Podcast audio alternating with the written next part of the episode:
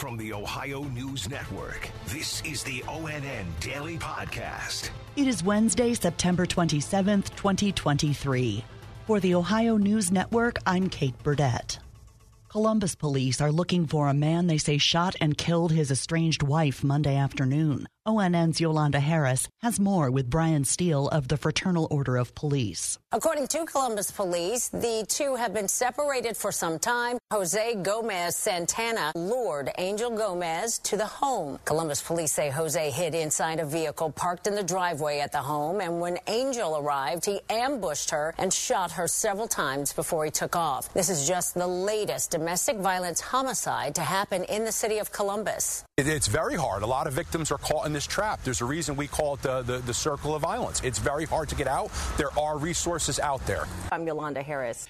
East of Akron, a four year old child is recovering after being struck by a driver who fled the scene. ONN's Stephanie Haney says it happened just north of Alliance. The hit and run happened in Lexington Township on Greenbauer Street Northeast. The four year old was transported to the hospital with non life threatening injuries and is expected to be okay. Officials say the driver of the vehicle that hit the child is believed to have been driving an older model dark colored sedan.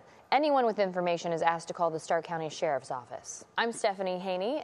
A woman was found dead in her backyard in Toledo yesterday from an apparent dog attack. ONN's Dave James has more. Police say a landscaping crew found the woman in the backyard of a house in West Toledo. Police said the victim, a 70 year old female, had significant injuries possibly caused by her dog. A crew from Toledo Fire and Rescue was able to move the dog away from the injured person to try and revive her, but she was declared dead at the scene. The animal was taken later by the dog warden as detectives investigate. Dave James, ONN News.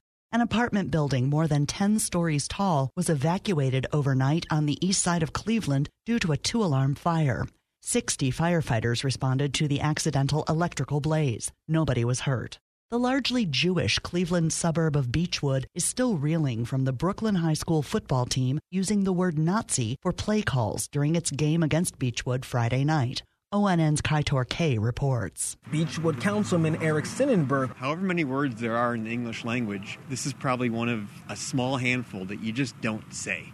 Brooklyn City Schools has apologized and accepted the resignation of head football coach Tim McFarland on Monday, then promoting a longtime assistant coach to be interim head coach. But Synenberg questions if only the head coach should face consequences. The assistant coaches, they obviously knew this was going to happen and allowed it to happen. One of them was just promoted to head coach. Kaitor K and Beachwood it's day 13 of the United Auto Workers strike that includes the Jeep plant in Toledo and parts distribution facilities in the Cleveland and Cincinnati areas. ONN's Doug Petcash has more with UAW President Shawn Fain. Today, former President Trump says he is planning to visit auto workers in Detroit, something the UAW president calls ironic. In 2008, during the Great Recession, he blamed UAW members he blamed our contracts for everything that was wrong with these companies. That's that's that's a complete lie. And this comes after yesterday when President Biden became the first sitting president ever to walk a picket line with union members. He told auto workers they deserve a pay raise and increase in other benefits. I'm Doug Petcash.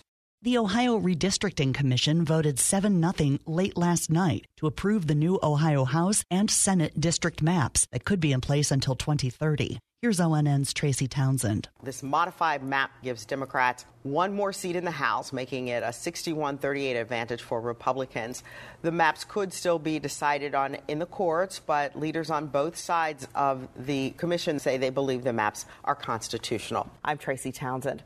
Democrats introduced a bill at the State House today to raise Ohio's minimum wage from the current $10.10 per hour. ONN's Kevin Landers reports from Columbus. If this bill passes, it would raise the minimum wage $1 every year until it reaches $15 an hour. Democrat Hearcel Craig of Columbus says this is about addressing poverty in our state.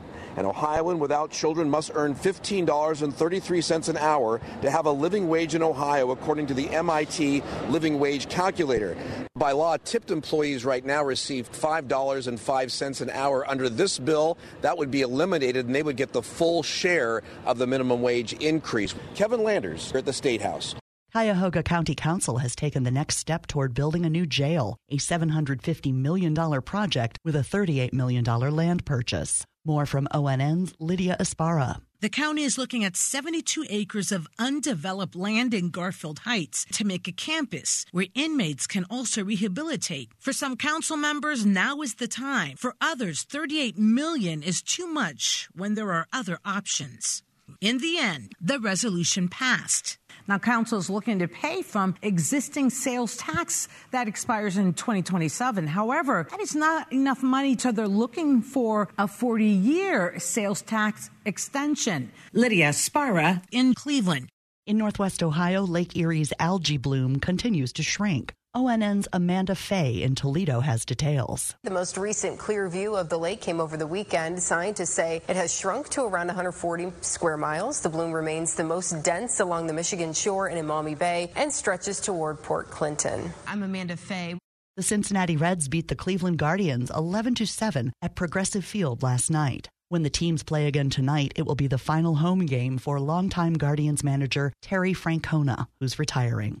And if you're looking for the best in fall colors, Southeast Ohio has a spot for you. Brett Wharf has more. The 10 best destinations for fall foliage was released recently by USA Today, and Hocking Hills was ranked number three in the U.S. Experts say the wet spring and sunny summer are to thank for the 13,000 acres of autumn views. There are many ways to get a look. You can drive or hike. Hocking Hills Scenic Air Tours will also offer a unique look. Zip lining, off road Segway tours, and horseback riding are all options in the area too.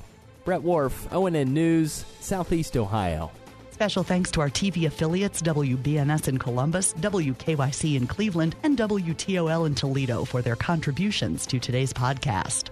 I'm Kate Burdett on the Ohio News Network. This has been the ONN Daily Podcast, a production of Radio Ohio Incorporated on the Ohio News Network.